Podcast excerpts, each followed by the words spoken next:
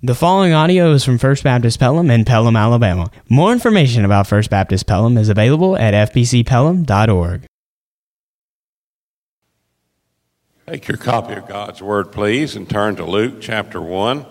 We're going to be reading verses 26 through 38 this morning.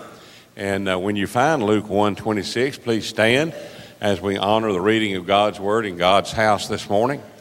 And uh, we're thinking about the villages that surround Christmas, the Christmas story was built on. And today we're going to be thinking about Nazareth. Uh, this is the word of the living God. In the sixth month, the angel Gabriel was sent by God to a town in Galilee called Nazareth, to a virgin engaged to a man named Joseph of the house of David. The virgin's name was Mary. And the angel came to her and said, Rejoice, favored woman, the Lord is with you. But she was deeply troubled by this statement, wondering what kind of greeting this could be. Then the angel told her, Do not be afraid, Mary, for you have found favor with God. Now listen, you will conceive and give birth to a son. You will call his name Jesus. He will be great and will be called the Son of the Most High, and the Lord God will give him the throne of his father David. He will reign over the house of Jacob forever, and his kingdom will have no end. Mary asked the angel, How can this be, since I have not been intimate with a man? The angel replied to her, The Holy Spirit will come upon you, and the power of the Most High will overshadow you.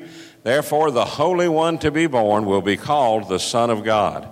And consider your relative Elizabeth. Even she has conceived a son in her old age, and this is the sixth month for her who is called childless. For nothing will be impossible with God. I am the Lord's slave, said Mary. May it be done to me according to your word. Then the angel left her. May God add his blessings to the reading of his holy word. You may be seated. You know, a week from this Thursday, Lord willing, uh, we'll be heading back to Israel. And uh, one of the places that we'll visit while we're in Israel is the town of Nazareth. And those of you that are going to go on the trip, I want to tell you that uh, Nazareth in Jesus' day was a small town. It is no longer a small town. Uh, in Jesus' day, it was primarily uh, a Jewish town. There were very few people that lived in Nazareth in Jesus' day who weren't Jewish. Now it is the largest Arab city in all of Israel. And so as we look at Nazareth in Joseph and Mary's day, we see it was small. Uh, only about 170 to 200 people. Those are the low estimates. Some high estimates say maybe as many as 400. Uh, but it was not a big village by any means. Uh, it was based on a population of people who were related to King David and his father Jesse. Uh, many of the inhabitants were believed to have been relatives of Jesse of Bethlehem and his son King David. And the name Nazareth in Hebrew comes from the root of the word Nazarite, meaning a religious person who takes a vow and uh, if we read the Old Testament, uh, one of the Nazarites in the Old Testament was Samson. Uh, his parents were told that from his birth he was to be a Nazarite. He was not to allow a razor to touch his head. He was not to drink strong drink, and he was not to touch dead bodies. Uh, those were three vows that a Nazarite took. Well, we know that Samson kept one of those vows. He had long hair, and he uh, had it in locks because his hair was so long. He had never had a haircut all of his life. And then we do know, though, that he did not keep the other two because we found on several occasions he uh, got drunk, he started drinking, and he didn't keep that vow. And then the other thing he didn't do is uh, he didn't refuse to touch dead bodies because he killed literally hundreds of Philistines. And so we know he didn't keep those two vows. But a Nazarite person was someone who was dedicated to God from their womb, and that could be the root of the word Nazareth, or it could be from Netzer uh, which means branch. And Isaiah 11:1 1 says, Then a shoot will grow from the stump of Jesse, and a branch from his roots will bear fruit. Uh, since most of the people in Nazareth came from Jesse's line, uh, it could mean Netzer, that means branch. Nazareth has never been mentioned in the Old Testament, uh, but early Christians who followed Jesus were called Nazarenes because Jesus was called by many people Jesus of Nazareth, and people refer to somebody from Nazareth as a Nazarene. And since many of the disciples disciples were from the area of Galilee where Nazareth is, in the upper area of Galilee. Uh, they were referred to as Nazarenes before they were referred to as Christians. So early Christians were called Nazarenes, but it was a scorned place. In fact, in John's gospel, when Jesus is calling the disciples, we're told that Philip told Nathanael in John 1:45 that Jesus from Nazareth was the one spoken of by the prophets, and Nathanael said, "Can anything good come out of Nazareth?" And the next day he met Jesus and uh, Jesus said unto him, Thou art an Israelite in whom there is no guile. And he began to believe in Jesus from that time on because he'd never met Jesus before, but Jesus knew all about him. So Nazareth in Mary and Joseph's day was a small town. Joseph, as we know, was a carpenter.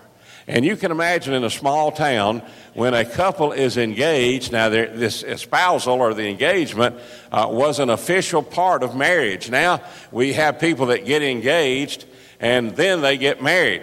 But if you were going to marry in Israel, you would get engaged and then you would be espoused. And the espousal was more serious than an engagement. In fact, uh, the only difference between the espousal and marriage was that the marriage would not be consummated. Uh, they could be together and stay together, uh, but they were not to be intimate with each other. And so that's where Mary and Joseph were in, in their plans to get married. They had gone from the engagement to the espousal and, and were planning a, marriage when the angel showed up in, in Nazareth. Now, this past week, I called a lady that I knew at Samford years ago. Uh, she was the daughter of Southern Baptist missionaries who served in Nazareth in the 1950s. I called her to ask her a few questions because as a girl she lived in Nazareth and it was much different then than it is now. In those days it was much smaller. In those days it was primarily Arab. Uh, the Jewish people were moving into Jerusalem and Tel Aviv and places like that and they didn't want to live in Nazareth particularly. But now uh, it's, it's a very large city. And a lot of Jews live there, a lot of Arabs live there. Some of the Arabs are Christians, some of them are Muslim. But she told me things about Nazareth. She said, You know, Nazareth is off the beaten path. Uh, in the old days, there was a trade route that went from Egypt up toward Babylon in the Old Testament, and that was probably the most uh, busy trade route in the ancient world. But Nazareth was off the beaten path of that trade route. Uh, it set off the beaten path. In fact, you had to go over a hill uh, to get to Nazareth. By the way, you know what that trade route was called? It was called the Valley of Jezreel. Uh, that may not mean anything to some of you, uh, but there's a mountain that helps make up the Valley of Jezreel, and that mountain is named Megiddo. And in Hebrew, it's called Har Megiddo, and we get Armageddon. That's where the Battle of Armageddon is going to take place. Uh, now, Nazareth sits just away from the Valley uh, of Megiddo, the plain of Jezreel, which is where the battle is going to be fought. So it was out of the way. Uh, you didn't go through Nazareth, you went to Nazareth. And so it was a very small town. That's why Nathanael said, Can anything good come out of Nazareth? And then we see Nazareth in the ministry of Jesus. The amazing thing to me is that Jesus spent more time in Nazareth than he did anywhere else. We know he was born in Bethlehem. We know they stayed in Bethlehem until the wise men came. And we know that after the wise men left, Joseph was warned that he needed to take Mary and Joseph and Jesus and go to Egypt, so they went there. They only stayed a short time in Egypt, and then they returned to Nazareth. Jesus spent about 28 or 29 years in Nazareth. He grew up there. He worked with Joseph in the carpenter shop there. He lived a normal life as far as we know. And the only things we know about Jesus in Nazareth, first of all, when he was 12, he went to the temple. And when he went to the temple, this would be what the Jewish people today call the bar mitzvah. He went to become a child of the covenant. At the age of 12, a boy was considered ready to become a man, religiously speaking. And so he would be taken to the synagogue, or in this case, to the temple, and he would talk to the temple elders, and they would see whether or not he qualified to be a part of the, of the, of the tribes of Israel. And so Jesus was carried by Mary and Joseph to Jerusalem and stayed there. And in fact, the last time they saw him, he was in the temple. And the next day they left to go home, and they went a day's journey. And after the end of that day's journey, they looked around and Jesus wasn't there. And so they'd already gone a day's journey. It was a day's journey back to Jerusalem. And this amazes me. They said they looked for him for three days. And you know where he was? He was right where they left him. He was right in the temple. There, there's a spiritual allegory there. If you've walked away from Jesus, guess where he is? He's right where you left him. He's not going to walk away from you, but you may walk away from him. Mary and Joseph did, but they found him right where they left him at the temple. And there's a couple of ways to translate what he said. He may have said, Did you not know that I must be about my father's work or business? But then you could also read that, Did you not know that I must be busy in my father's house? That was the temple. And so that was one incident that happened while he grew up. Very, very brief incident. And then we're told that when he began his ministry, uh, he started by preaching in Nazareth.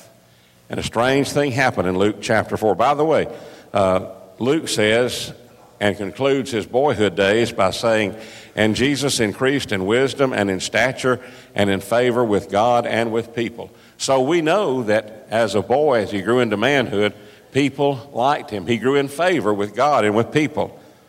And so when Jesus began his earthly ministry, where did he go? He went into the synagogue at Nazareth and he read in Luke chapter 4 the prophecy from Isaiah. And he told the people in the synagogue that day, Today this scripture has been fulfilled in your presence. When he said that, the people got mad. You talking about having a church fight? They got mad at the preacher. I think that still happens occasionally today. I think sometimes people don't like what the preacher says. And that's okay. But you know what? The preacher is not much of a preacher if he preaches to tickle your ears. You know, if you, if you came here today to get your ears tickled, I hope you're disappointed, you know. Because, first of all, if you just came to hear the same old things that make you comfortable, I'm not doing my job. But Jesus went into the synagogue at Nazareth where he grew up, and he told them, he said, Today you've seen the prophecy fulfilled in Nazareth. You know what happened? They got mad at him. They grabbed him physically and they took him out of the synagogue. Nazareth sits in a bowl.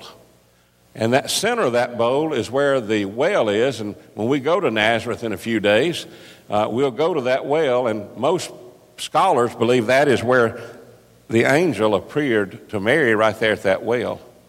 But they took Jesus out of the city of Nazareth, out of the little village of Nazareth in those days, and they took him to a cliff and they were going to throw him off a cliff. Now, you know that song that we used to sing, Gentle Jesus, Meek and Mild? Let me tell you about this gentle Jesus, meek and mild. When they got to the edge of the cliff and they were going to throw him off, he decided it wasn't his time to die. He said, I can't, I can't die by being thrown off a cliff. That's not the purpose of my life. I came to die on a cross, and being thrown off a cliff is not dying on a cross. So, you know what Jesus did? He didn't throw a temper tantrum, he didn't strike anybody. The Bible says he just turned and walked through their midst. You know what that tells me about Jesus? It tells me that when he set his mind to do something, he was going to do it. Just as when he went into the temple to clean out the temple, he didn't need the disciples to get his back because he was doing God's work. Folks, I want to tell you don't you ever be afraid to do the work God has called you to do. Jesus turned, didn't say a word, just turned and walked through them. And the Bible only records one other visit to Nazareth. Mark chapter 6 records a return visit and this amazes me, where Jesus was not able to do any miracles there except that he laid his hands on a few people and healed them. And then notice what Mark says. And he was amazed at their unbelief. See, these were the people he had known all of his life. And he did not do many miracles there because of their unbelief. The lesson that we learn from Nazareth is that Jesus will not stay where he's not welcomed. Now, I want, and I want to say this our church has been blessed. Time and time again, God has done things in our services that were supernatural. And when God does something supernatural in a service, here's the reason. It's not because of who the preacher is. It's not because of who the worship leader is. It's not because of the song the choir sings. It's because God's people welcomed God's Spirit in this place and said, Lord, have your way in our lives. That's when special things happen. I think we'd all be amazed if we prayed more how many more times those special things would happen. Jesus will not stay where he's not welcome. Now, that's the first thing I'll say about that. And then I love that Mark said he could not do any miracles except heal a few people. You say, well, that's a negative report. Wait a minute. what if you were one of those few people? uh, what, what if you were a leper and, and, and, and he healed you? Well, that's a miracle for you. Uh, what if you were blind and he caused you to see? That's a miracle. What if you were lame and he caused you to walk? That's a miracle. There were miracles done in spite of their unbelief. But as far as we know, Jesus never went back to Nazareth again, where he spent most of his life. Matthew 4 reports that Jesus went to live in Capernaum, and Matthew 9 1 refers to Capernaum as his own town. You say, well, that was good. I bet that was a blessing to Capernaum. No, really wasn't. Because when we go to Capernaum, you're going to be amazed when you see it, Don an ancient city that's a ghost town. One building, if I remember correctly, remained in Capernaum. And it was the Catholic Church built over Simon Peter's house in Capernaum. And in fact, even though Capernaum welcomed him for a while, Jesus said this about Capernaum. He said, If Sodom and Gomorrah had seen the miracles that had been done within your streets, they would have repented and they'd still be here today. And then he said this, this amazes me. He said, It will be more comfortable in the day of judgment for Sodom and Gomorrah than it will be for Capernaum.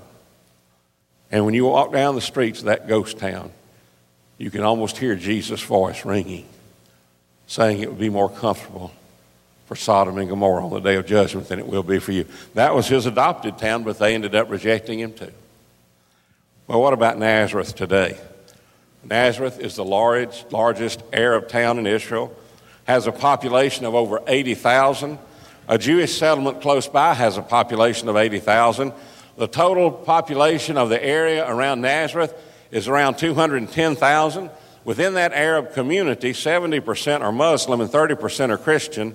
Southern Baptists began to work in Nazareth before World War I and the Nazareth Baptist School was founded, and it only closed down for World War II. And in the 1950s, we sent missionaries there. In fact, we sent missionaries, uh, Paul, you'll, you'll be to know this, uh, Dr. Wash, uh, J. Wash Watts from the seminary uh, in New Orleans where Paul studied. And I think you had Dr. Watts. He was still there when you were there. He'd retired by the time I got there. But Paul studied under him. He was one of our first missionaries uh, to Nazareth. After he left and came back, Dr. Leo Eddleman, who was the president of the seminary when I went there, uh, went to be a, a, missionary there. In the 1950s, uh, there was a family uh, sit there, and they ministered there during the 1950s. And one of their daughters and I were in school together at Samford. And so this week I wanted to find out more about Nazareth. I went on the Nazareth School website. I found out that that lady is a part of the trustee board at Nazareth School. So I called her this week and I asked her some questions about Nazareth. Uh, she grew up in Nazareth as a, as a little Southern Baptist missionary kid. And she loves Nazareth. And she told me a lot of things about Nazareth, Nazareth and even the work that goes on there today. And she said, Let me tell you how that work began. She said there was an Arab man who came to the United States, and he came here not trying to get wealthy, but he came here in search of truth. He had heard about Jesus from Arab Christians, and he'd heard about Mohammed from Muslims in Nazareth, and he couldn't make up his mind. He'd hear about Jesus, and he'd want to believe in Jesus. He'd hear about Muhammad, he'd, he'd think he'd want to become a Muslim. And so he came to America, and he went to Dallas, Texas. And he asked a man on the street one day, if you wanted to know about God, who would you go talk to? And he said, Well, there's only one person here in Dallas that I trust when you talk to him about God. And he said his name is Dr. George W. Truett. and he's pastor at First Baptist Dallas.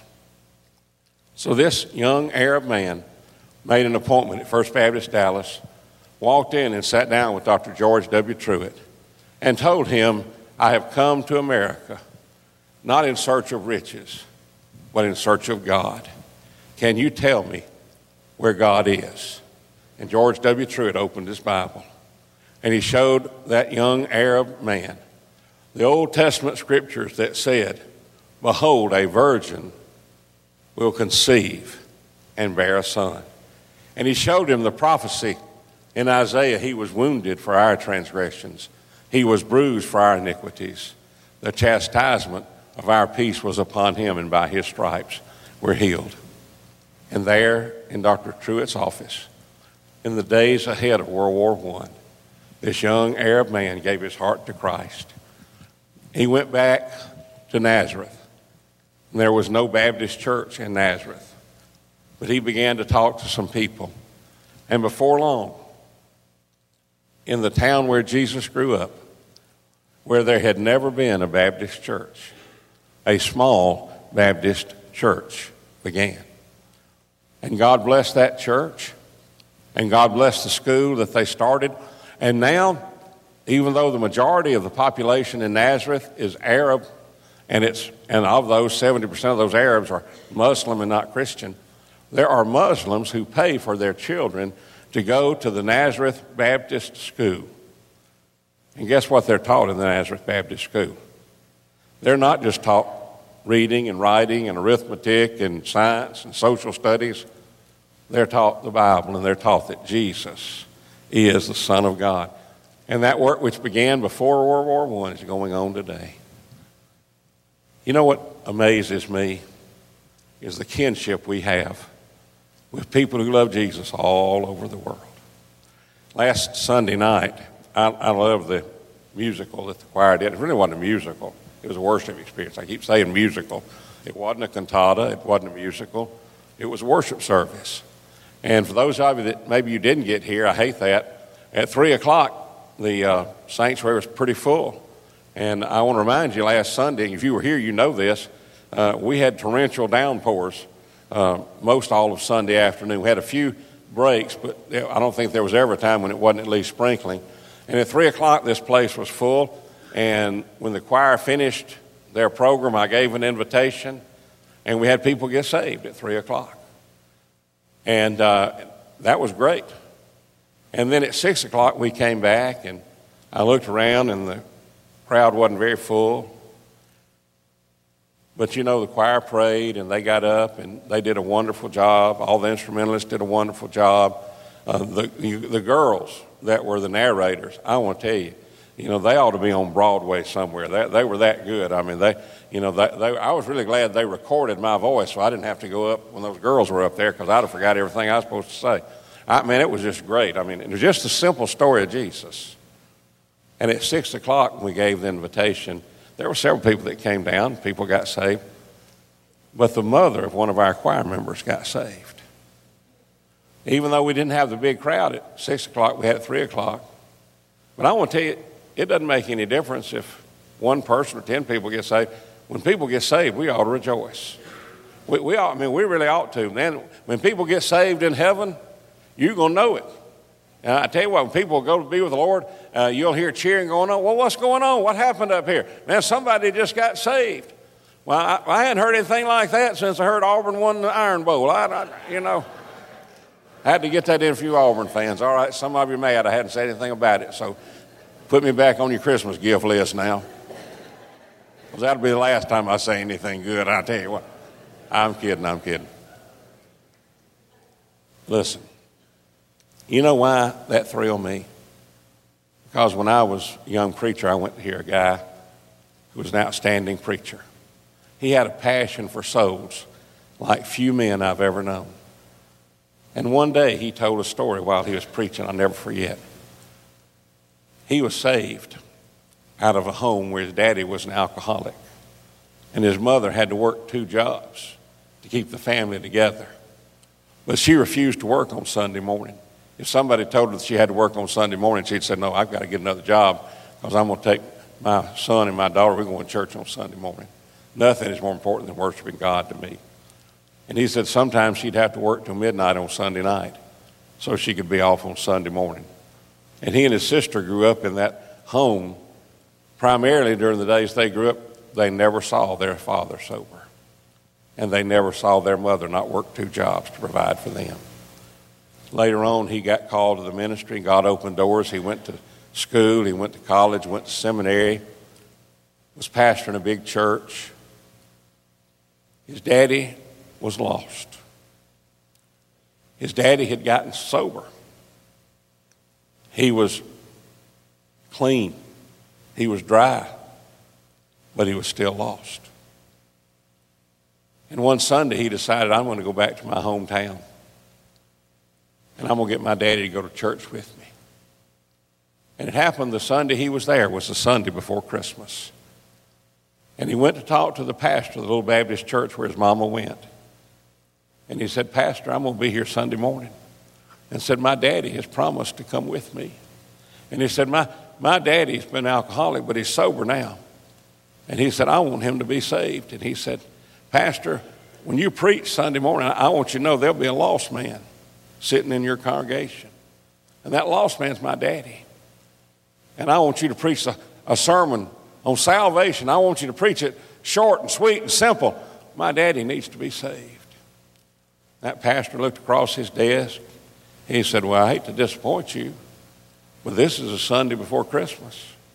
He said, On the Sunday morning before Christmas, our choir always sings a cantata. And this other man said, Oh, Pastor, please, let the choir sing the cantata, but you give up, get up give the plan of salvation and give an invitation. So my daddy's promised he's going to come with us. This will be the first time my daddy's ever been in church with us. The man said, You need to understand, we don't do things like that in this church. Sunday morning, he was sitting, that lost man was sitting with his preacher son and his wife and his daughter. And the choir got up and sang a beautiful cantata. And the pastor got up and said, Well, we've certainly been blessed by the choir. Let's stand for the benediction. And that preacher said, when the preacher said amen, we turned and we walked out the door. And he said, within a few weeks, my daddy died with a heart attack. And as far as I know, my daddy never got saved. I heard him tell that story. Tears were streaming down his cheeks. And he said, When I preach, he said, I like to think that my daddy's or someone like my daddy sitting in that congregation. And this may be the last invitation they're ever given. This may be the last sermon they'll ever hear. And he said, I want to make sure that people know the most important thing in the world is not having a Christmas cantata. The most important thing in the world is not having a dignified service. The most important thing in the world is to give an invitation and invite lost people to get saved because he said, The Lord Jesus said this I am come. I am come to seek and to save that which was lost. Nazareth was a small town. Nobody ever heard of Nazareth until Jesus was born there. And Nazareth had the light of the world within the village limits for nearly 30 years. And they refused to accept the light. You say, what's worse than that? Somebody sitting in this sanctuary this morning.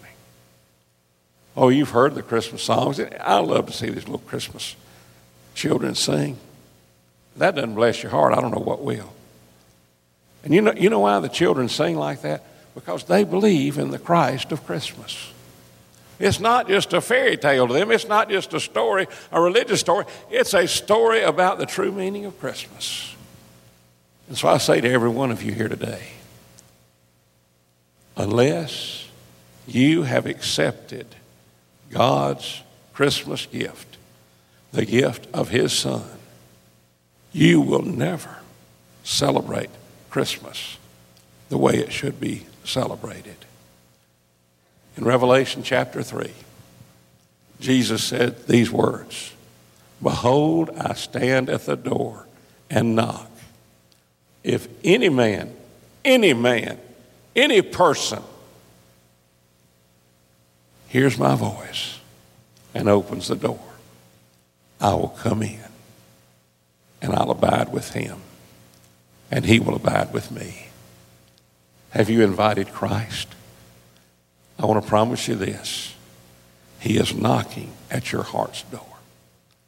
When he knocks, you need to open that door and let him in. And he'll never leave you. He'll never leave you. When bad things happen, Andy and Patty, he'll never leave you. Heaven becomes more real the older I get. I'm so thankful that Jesus came from heaven and lived here on earth and died for my sins and the sins of the whole world so that he could take us all to heaven if we trust him and serve him. Now, the question is Is there room in your heart today for Jesus? Let's bow together. Father, thank you, thank you, thank you for allowing me the privilege of one more time preaching the wonderful story of Jesus and his love. And Father, Christmas is not about a tree or presents or parties or activities. Christmas is God became flesh and dwelt among us. He came unto his own, and his own received him not. But to as many as received him, to them he gave power to become the sons of God, even to those who believe on his name. And Father, if there are those here today who've never opened the door of their life and received your great gift that you gave at Christmas through the womb of a virgin born in a manger to be our Savior, may this be the day and this be the hour that Christmas becomes real to them. We pray these things in Jesus' name. Amen. Dr. John R. Rice said, I want no Christmas without a burden for lost souls a message for sinners, a heart to bring in lost sheep so dear to the shepherd, the sinning souls for whom Christ died. I hope that will be the emphasis of your experience this Christmas. Thanks for listening to this podcast. For more information about First Baptist Pelham and other free resources like this one, log on to fbcpelham.org.